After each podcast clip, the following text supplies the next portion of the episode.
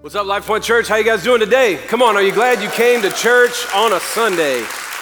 Man, what a great day. I want to say welcome to all of you. It is fall time in Tennessee. I think for real this time, everybody. It's a great weather day, and uh, thank you for making your way to church, and um, thank you for being a part of our service. If this is your very first time, we want to once again welcome all of our first time guests. Come on, Life Point, say what's up, everybody. We're so glad you're here. Welcome, welcome, welcome. Also, everybody joining us online and at our Austin Peay State University campus, we love you guys and so thankful for you. If you're new to our church, take a moment and scan that QR code. It should be on the seat back in front of you in this room and also available digitally for you guys at Austin Peay. But just connect with us, please. Let us know you were here. We promise not to harass you. We just want to follow up with some simple next steps for you.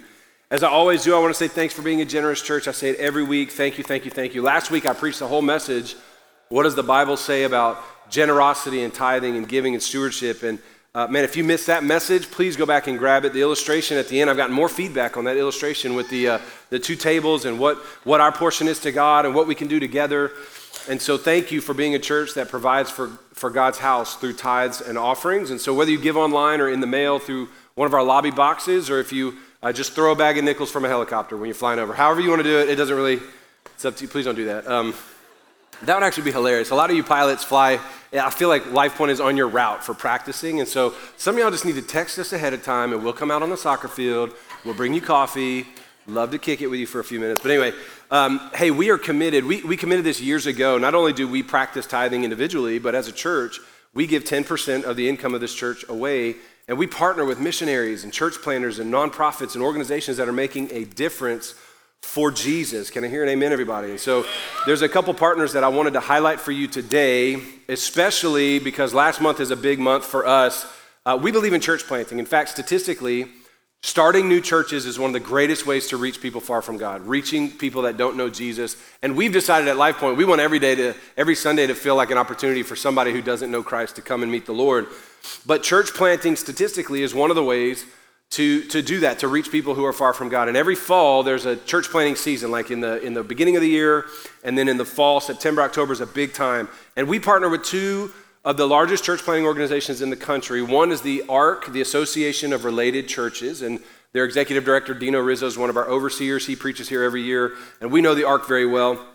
The other is a, a, an organization called the Church Multiplication Network, which I'm a part of because of my denominational ties and connection with the AG. And uh, they, are, they are the two like largest getting it done church plants. The, the, the, the Church Multiplication Network this year, oh, so we, we, we give to them monthly. Your generosity allows us to give to them every single month. And uh, this year, we've helped plant with Church Multiplication Network 200 new churches around the country. And we celebrate that. That's great news, everybody.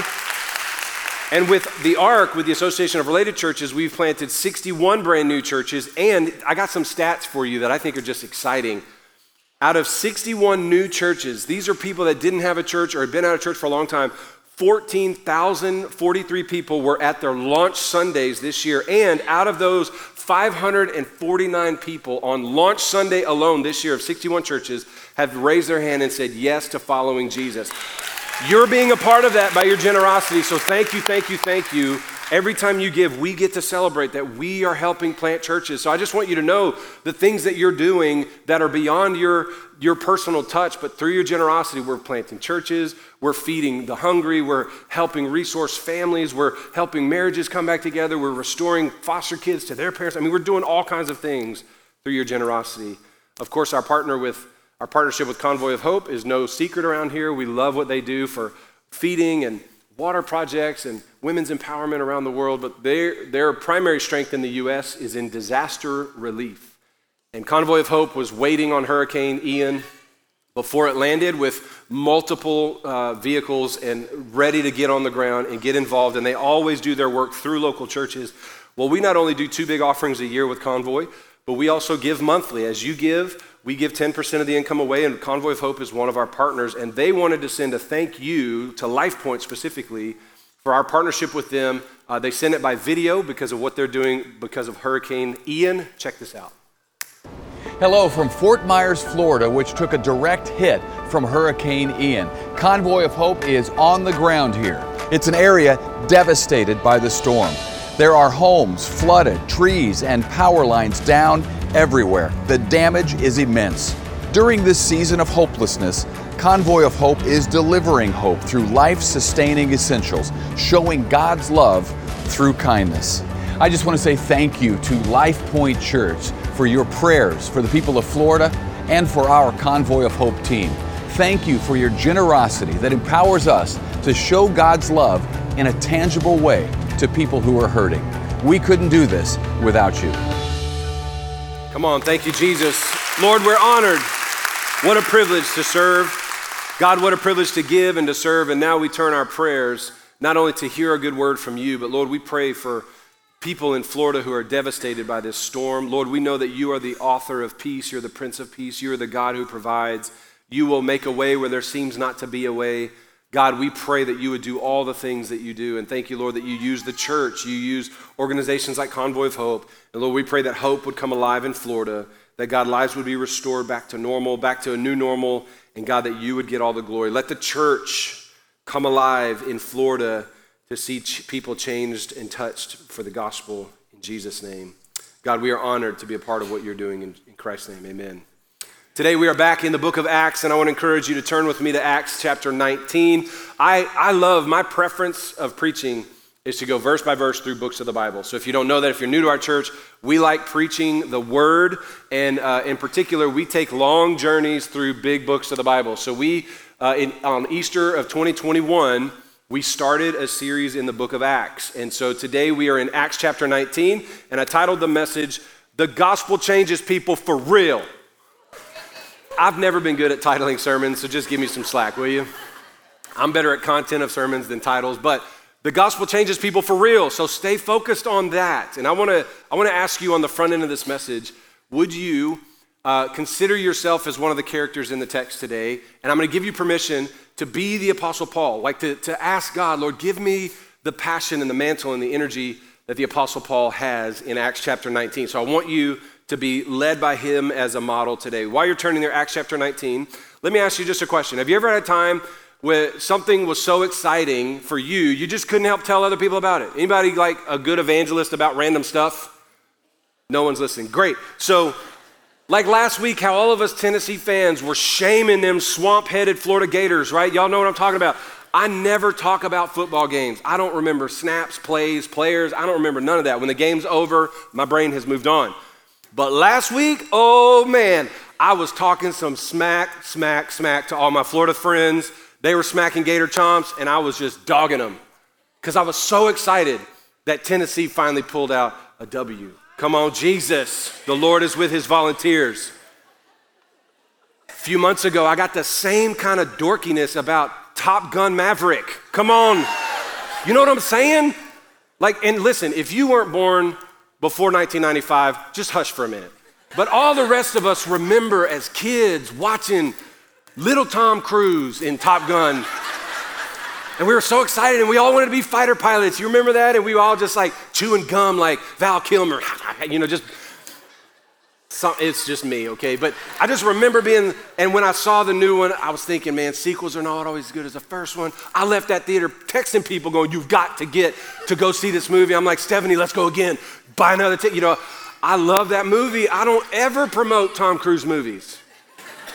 But this movie, I was an evangelist for. Anybody know what I'm talking about?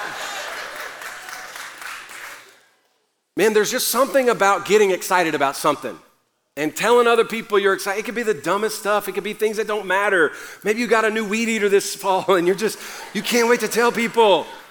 But we all have things that get us spun up, right? As a church, we love to talk about small groups and baptisms. Come on, Jesus, let's get baptized today. We love the dream team. We love missions and giving generously.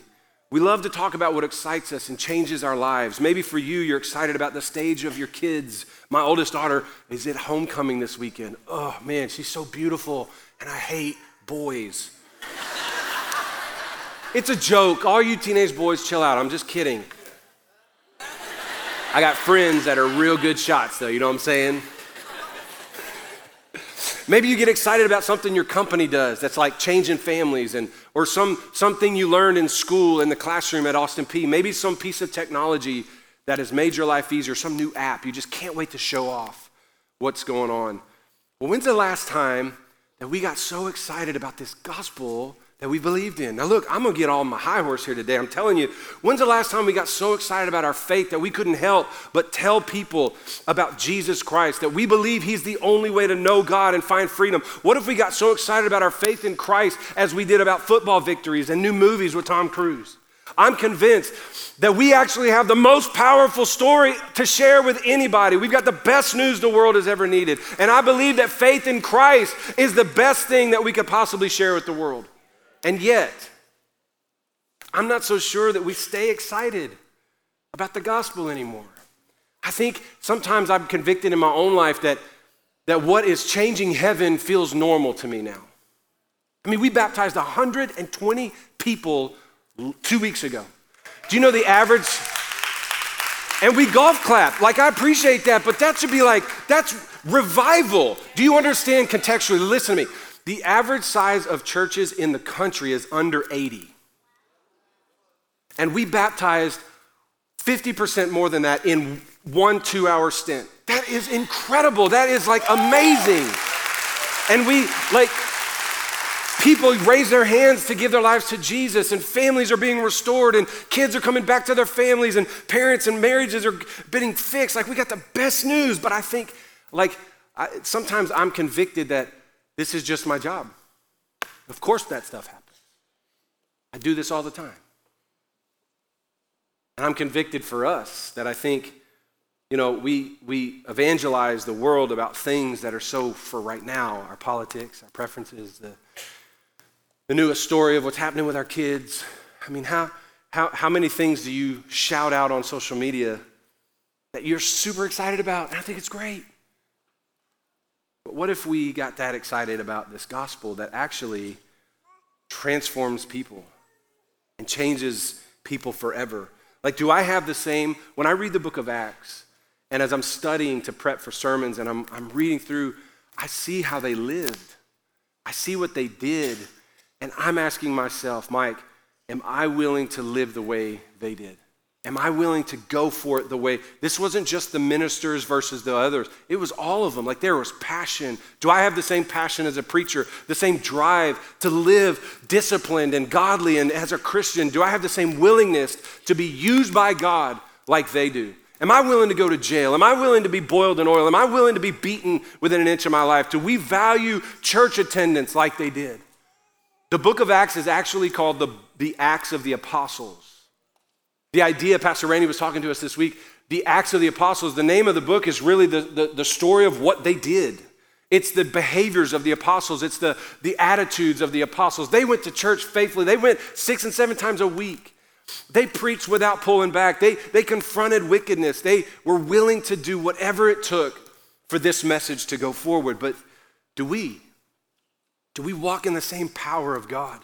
We're going to see in next week's text that Paul's handkerchiefs had enough anointing left on them. I mean, that's a prayer life. You know what I'm talking about? I don't know about you, but I ain't never thrown a blanket on somebody and it changed their lives. The Apostle Paul's handkerchiefs were healing people.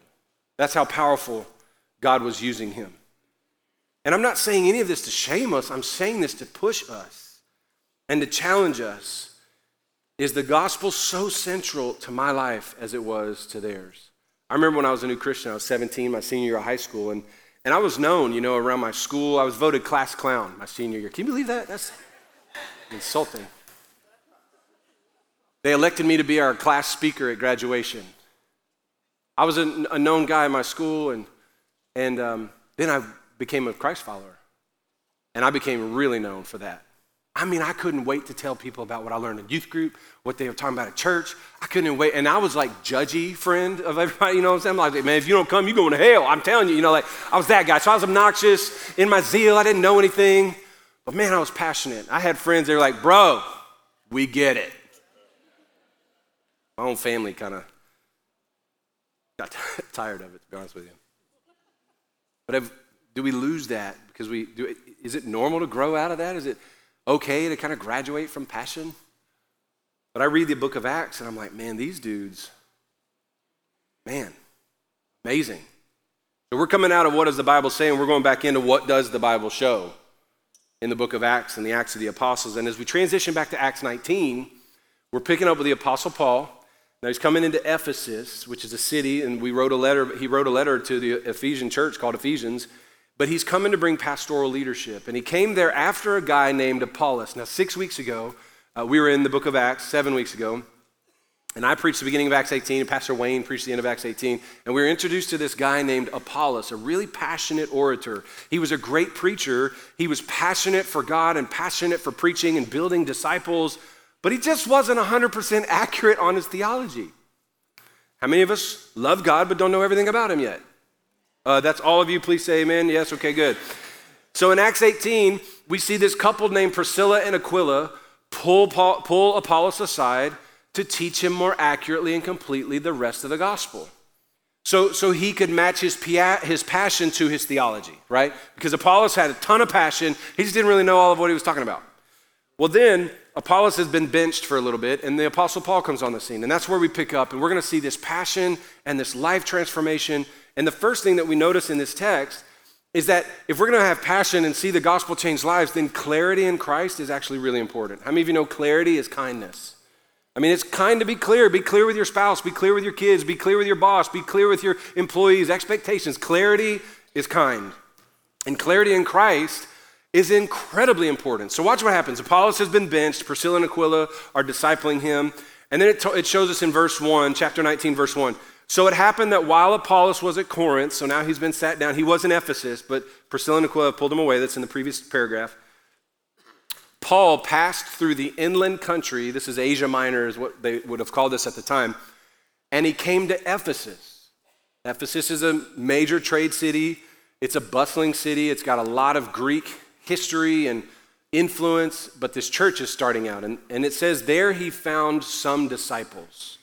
If, since you brought a Bible, turn there and just underline that, because that's a really uh, troubling little statement. And we wrestled through that as a team this week.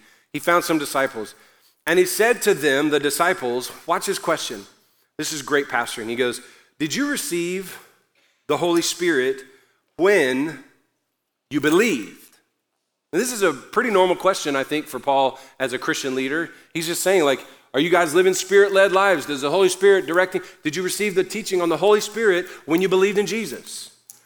And they said, No, we haven't even heard there is a Holy Spirit. Now, alarm bells are going off for the Apostle Paul. I don't know if y'all know this, but this dude was tight with the Holy Ghost. And I love his response. He doesn't just cram stuff down their throats, start chucking the Bible at them and go, What? You heretic, you're going to hell. He asks them probing questions. He says, So then, into what were you baptized? Can I just tell all of you, let me just empower you with something. If people don't know what you know, don't choke them with it. Ask more questions. Like, this is good pastoring. This is good leadership. Hey, did you guys receive the Holy Spirit when you believed? We didn't even know about the Holy Spirit. Well, then, how were you baptized? And they said, We were baptized into John's baptism. Now, they quoted John the Baptist, y'all. This is like OG before Jesus theology. Before the gospel of Jesus, before the anointing and ministry of Jesus Christ, was his older cousin named John. John was a wiry haired locust eater weirdo in the, in, the, in the desert that was proclaiming this lone voice every one of y'all, Israelites, y'all need to repent from your sin. You're all a bunch of sinners and you all need to repent. And I'm going to show you this ritual. I'm called, it's first one that ever taught it. Baptism was John the Baptizer.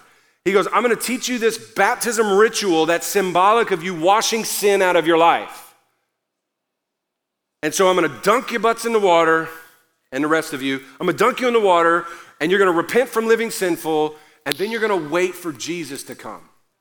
He goes, How are you baptized? They said into John's baptism. So Paul does a little teaching. He's a good pastor. He goes, Well, John baptized with the baptism of repentance. Turn from your sin. Be a good person. Don't do that crazy stuff anymore.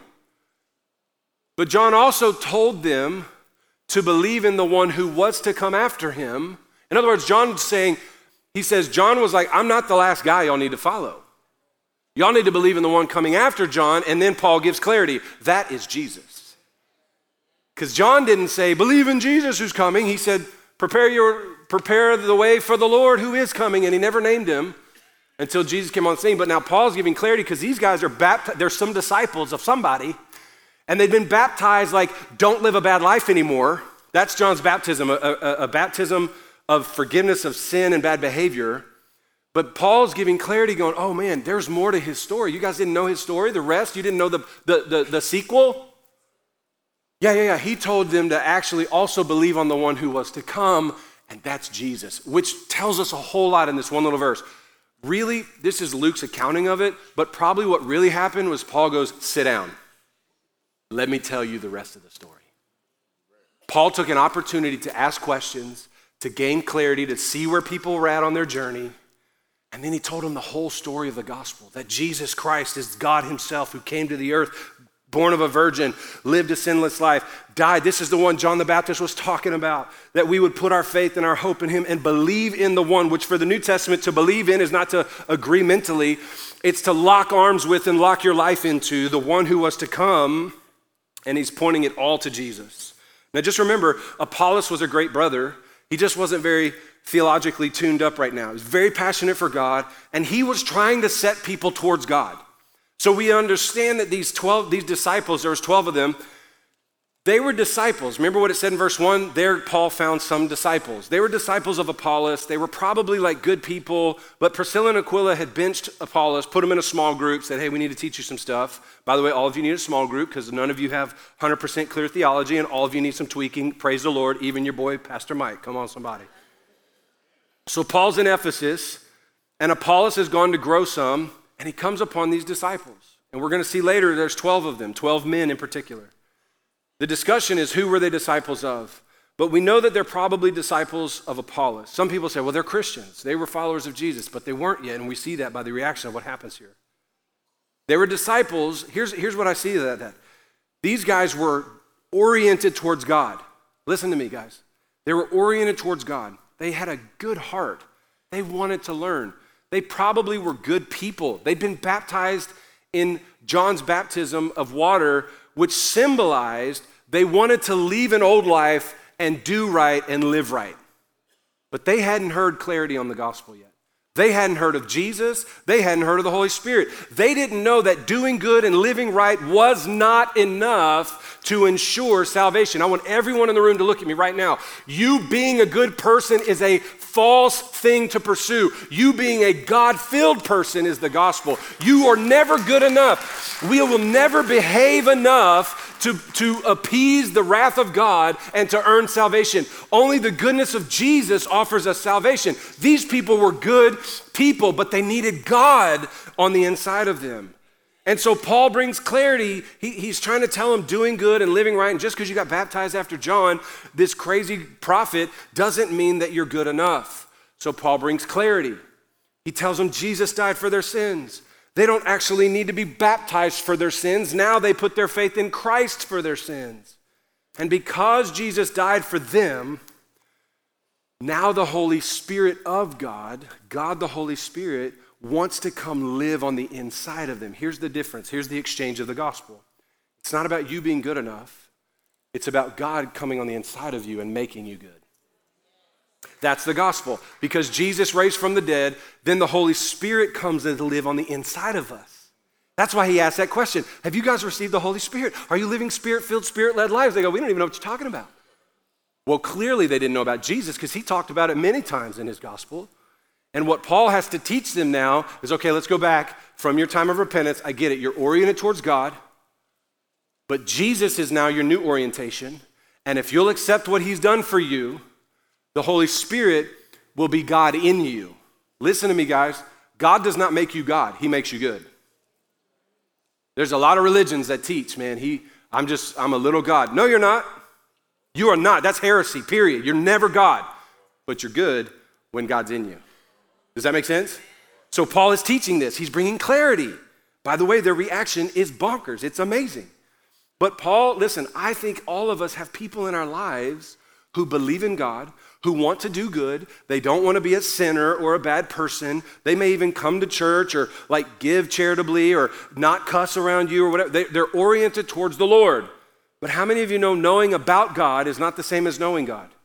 Being a fan of Jesus is not the same as being a follower of Jesus. Coming to the church on a weekend is not the same as coming to Christ every day of your life. So Paul took the time to bring clarity because clarity about Christ is kind. Your friends and your colleagues and your classmates and your coworkers need clarity. I want to ask you to get as passionate and excited about giving clarity to people as you are about everything else that you get excited about. Your friends need clarity. Your family members need clarity about the gospel. You and I need clarity. This is why I say we need to be in small groups. This is why we need to be at church and be in the Word and pray and understand that Jesus Christ is the only way to God. He offered salvation, He defeated sin, and the Spirit of God wants to live on the inside of you. People need clarity about that. How many of y'all know good people that aren't saved? That's the missing dots for them. They have an orientation towards, I want to do right. I want to be right. I want to even know God. And we have an opportunity to bring clarity about Jesus. So, what if we got so excited about this good news that we couldn't tell but tell people? Can I ask you to start with questions? Tell me what you believe about Jesus. Tell me where you're at with your walk with God. I just walk into church, into work this week and go go to somebody and say, "Man, God's been so good to me. What's the Holy Spirit saying to you this week?" and let them stare at you. And let them do like they did to Paul. I don't know the Holy Spirit. Because I'm telling you guys, this is an epidemic in our world. This is an epidemic with church people. We don't know the Holy Spirit. We don't live by the Holy Spirit. Just go to work like that. Man, what's God speaking to you this week? Be weird about it. Just a little weird. Not a weirdo weird, but just a little. And do it with people you're friends with. Oh man, don't you know the Holy Spirit of God lives on the inside of us? He's our teacher, our advocate, our peace giver, our friend. Oh man, he's teaching me all kinds of stuff. Like just this week, I heard from my pastor. Just this week, I was reading in Galatians. Just this week, I read, and God said, most people don't know that's what God wants to do in them. So, what if we grew so passionate to connect the dots for people on this message? Tell people the rest of the story. Good people that need clarity about the gospel. Did you know almost 90% of our community does not attend church or follow Jesus? We have plenty of people to share this with. This is why we stay putting on services every weekend. This is why we want more campuses. Because we believe clarity in Christ is good for people. Can I hear an amen? So, then watch what happens. Man, they hear this, they're disciples, they're oriented towards God, they're seekers, and Paul brings clarity God wrecks their lives. Man, I've said it for years. We want anybody to come to Life Point and let Jesus wreck their lives. I've had so many emails. I don't know about Jesus wrecking lives. That seems so negative. Back off. What I mean is, we want anybody to come and let Jesus wreck and upend and turn around and change their lives. Not destroy it, make it better. But for some of us, we need a little wreckage. Get some of them people out of our lives. Get some of them habits out of our lives. Get some of that bad theology out of our lives. Have a wreck on some of that craziness. But watch their reaction? Man, they don't get in the weeds on debating theology and syntax and semantics and what my mama said, and I didn't grow up that way. And well, what do you think about? Man, I love when I have to interview for my job every Sunday, y'all. Let me tell you something. I get in the lobby and some of y'all coming new you know, you're like, well, Pastor, what do you believe about? I already have this job, so I don't even, I ain't interviewing anymore. I'm already here. I believe the Bible's true and you need to read more of it. Like, that's what I believe. And I'm learning, I'm growing, I don't know everything. I just know Jesus saved me and we're just gonna do this together. I'm not interviewing with you. Is that, I'm projecting a lot right now. That's what that feels like. Pray for me. I just know God changes lives. My man, come on. Watch what happens next. On hearing this news, God wants to live in you. Jesus will change you. You don't have to behave right, you just believe right. You don't have to get your actions right, you get yourself close to Jesus. He tells them, connects the dots, and on hearing this, notice not watching him live a Christian life. Some of y'all need to move from like living witness to verbal witness. On hearing this, they were baptized in the name, they'd already been baptized. They had the wrong baptism. That was a before Jesus baptism, and it's never necessary again. Now they're baptized into the name of the Lord Jesus. Now we're going to pause on this for a minute for some of us theologically that get tripped up on systems. And when Paul laid hands on them, watch this, I love this. The Holy Spirit came upon them. That's the very thing he started talking to them about. Have y'all received the Holy Spirit when you believed in Jesus? They hadn't received, which means they hadn't believed in Jesus. So they heard the truth, they got clarity, so they believed in Jesus, they got baptized into the faith of Jesus. Paul lays hands on them, the Holy Spirit came on them, and they started speaking in tongues and prophesying or preaching or talking about Jesus. And this is where we see there was 12 of them, 12 men in all. Okay, this text is awesome. I love this moment. This particular passage excites me for so many reasons. I want to give you two views of this text. We're going to go big picture and small picture, okay? Big picture and then close up. Here's the big picture. You ready? People want the truth. People need the truth. People want the gospel. People are oriented towards good. They want to do good. There are some people that are just evil and wicked. We need to pray for them to have a heart turned around.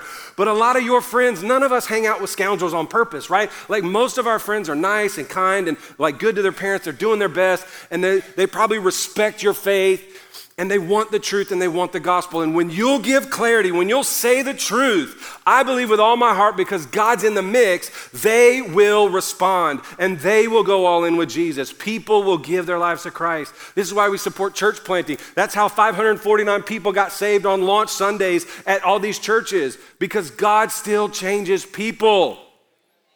And their immediate response when they heard truth and clarity was to make a decision to follow Jesus. Notice Paul didn't get in all the weeds about arguments or debates. Paul's the one that says avoid meaningless controversy and stupid debates. Avoid that stuff. But man, Christians are so good at nuances and debates and meaningless stuff. He said avoid all that. So Paul didn't get in the weeds. He told him the gospel. He made it clear. He told him about Jesus. He had passion in his voice. And then he told him the Holy Spirit of God wants to live on the inside of you and change your life. Can I just encourage you guys with something? Listen to me. You don't have to overcomplicate this. God made it as simple as possible.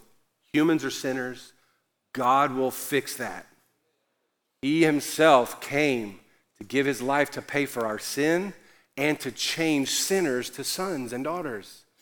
And the Spirit of God now wants to reside in you. We've preached to believe that this happened, but don't live with him. No, no, no. Believe that that's true and live with Him on the inside of you. People need to hear that and they want to hear that. Who would turn away? God wants to live on the inside of you.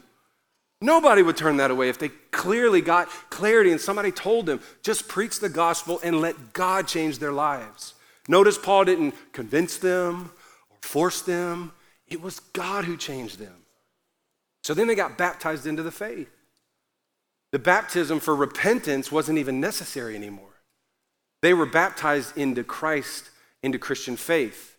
They'd received salvation. Now, look, let's look at this language here. Some commentators make mention that this text about baptism was not a formula. I got to tell you, like, there's, there's a whole split in the church world about this phrase right here baptized in the name of the Lord Jesus. Among Pentecostals in particular, and the divide is over a formula of baptism. So Jesus said in Matthew 28, Go in all the world, make disciples, baptizing them in the name of the Father, Son, and Holy Spirit. And then Paul says here to people he's trying to preach to about salvation, not trying to like prove all theological truths forever, it says that they were baptized into the name of the Lord Jesus. And so some, some people want to go, no, the formula is we baptize in Jesus' name. In Jesus' name. Okay, first of all, if Jesus said it and then Paul said it, who wins? There's that. Second of all, Paul's not trying to establish any formula. He's not saying, and from here forward, thou shalt be baptized in thy name of Jesus onlyeth. Not his motive. Luke is, cor- is recording this just going, they got baptized into the faith of Jesus because they had been baptized into a baptism of acts and works and repentance. Now they're being baptized into the family of God. By the way, any of you that haven't been baptized as a Christian, today's your day. Let's go. We're going to baptize you in the name of the Father, Son, and Holy Spirit, but you're being baptized into the faith of Jesus. The formula was not the focus, faith in Jesus was the focus. They're saved. That's what commentators are saying here. They're baptized in the name of Jesus means they were saved. They got become a part of the family of God. And then so the big picture is they were saved. They were changed forever when they received clarity from the gospel and the desire of God to live on the inside of them. Now, here's the close up reality. You ready for this? This is great. I love this part of the text. God gave these guys instant, miraculous signs.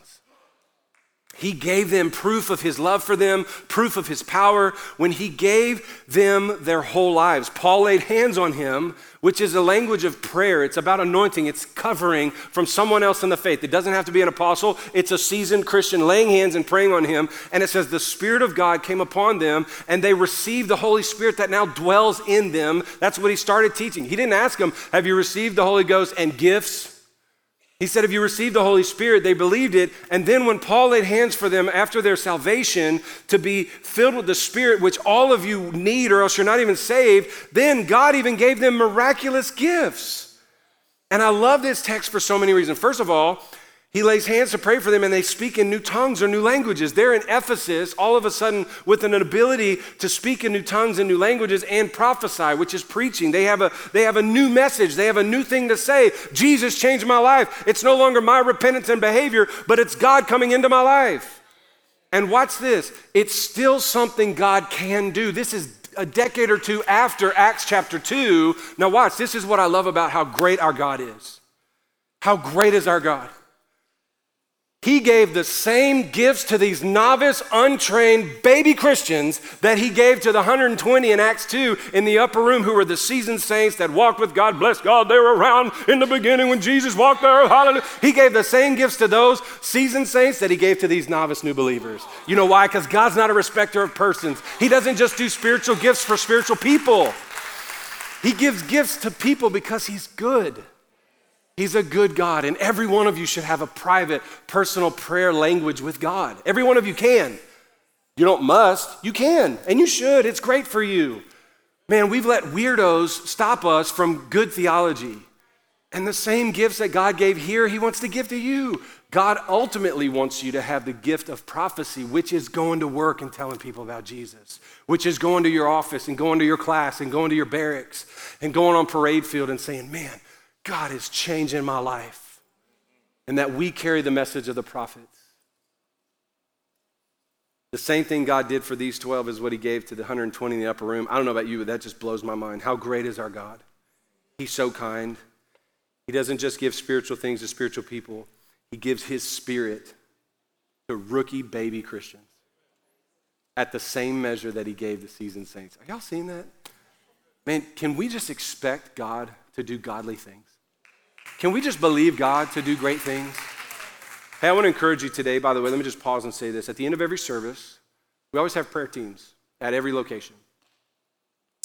And I want to encourage you if you would like to grow in your prayer life and your devotion to the gospel and sharing the gospel with other people, let me ask you this question Have you received the Holy Spirit when you believed?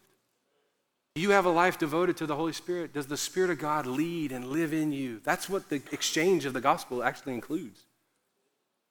Have you guys received the Holy Spirit? Have you just believed in this story of the gospel, but have you also re- believed the rest of the story that the Spirit of God wants to live in you?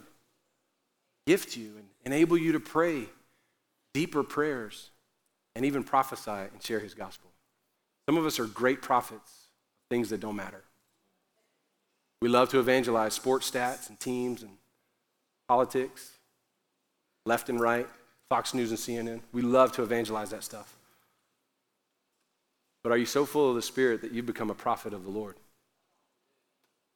I'm encouraged by this. I hope you're not feeling me judge you. I'm not like calling any of you out. This is for all of us. Finally, let me just push you a little bit harder. you're welcome. I love you. Remember the title of my sermon The Gospel Changes People for Real. I mean, is this life change or what? They got started speaking in tongues and preaching instantly. They, were, they got corrected in their bad theology. We, all of us have friends that just don't know enough of, the, of Jesus. All of us do, myself included. But God will change that. He'll change them and He'll change their lives. Now, watch this. So, stay focused on the gospel and its power to change people. Remember, the gospel changes people for real, so stay focused on it. And listen, uh, let me just encourage you not everyone cares about what you care about. Not everyone's going to care about this gospel. Remember Judas? Rolling deep with Jesus. Rejected him. Any of you guys have friends that aren't fans of what you're fans of? And you try and you're always wearing the gear and you're always talking about Tennessee. Come on, Jesus went to Tennessee. He's a volunteer. Argue with me. That's fine. I'm on the microphone. Not everyone's a fan. Still can't Can't lose the passion for that. Watch what happens. So Paul preaches, they get saved, they get filled with the Spirit, they have these gifts. And then it says he entered. Oh, so stay focused and don't waste time on people that don't care. Like, love them, keep an open hand, but move on. Watch what happens. So he enters the synagogue for three months, and he spoke boldly, reasoning, persuading them about the kingdom of God. First of all, let me just remind you the book is called The Acts of the Apostles, the behaviors, the dedications of the apostles. This is something Paul did. He went to church all the time. And I encourage you, Christians, go to church. Be, you guys are here. Those of you watching, go to church. Be regular in church. Man, I get it. Take a vacation, travel with your family, whatever, but don't just sleep in and opt out because you think, hey, we got it online now. Hey, that's the same thing. It's not the same. Get to church, speak boldly. Look at what it says. He was reasonable. He was reasoning with people. Hey, I get it. Here's where I'm at. Here's where you're at. Here's what I believe. Here's what God's done to me. He's just reasoning with people. He's not arguing, cramming it down their throat. He's not judging anybody. And look what it says. He's persuading them about the kingdom of God, not the kingdom of Paul. Well, this is my denominational beliefs. This is how I do it, so this is how you have to do it. He's reasoning and persuading people to Jesus. If you'll keep Jesus at the center of what you're trying to tell people about, man, Jesus will scoop them up, grab them up, change them up. You just keep pushing people to Jesus. I don't have answers to everything. I do know Jesus does. And then it says this, but some became stubborn and continued in their unbelief. Anybody got kids? Right? That came real quick, Dad. Some became stubborn and continued in their unbelief. And that's going to happen. There will be people that just don't care, don't want what you want, don't want what you have. God wants them more than you want them, so just hand them to the Lord. Keep an open heart and an open hand. They're even speaking evil of the way. This is one of the first names of the church in the New Testament, the way. Before the congregation. So what did he do? He withdrew from them. He just like, okay, you guys don't want this, no problem. He withdrew from them. He took his disciples and now started reasoning daily, not in the synagogue, but in the hall of Tyrannus, which is like a Greek lecture hall of the day. And this he continued for two years. Watch this. So that all the residents of Asia, what an amazing statement.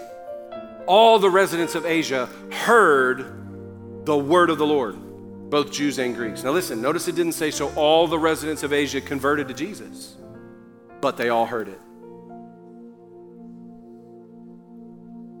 This group was so passionate about evangelism, about sharing this gospel. Can you imagine that everyone in Clarksville has heard the gospel of Jesus? Everyone at Austin Peay has heard the gospel because, man, we didn't stop talking about it.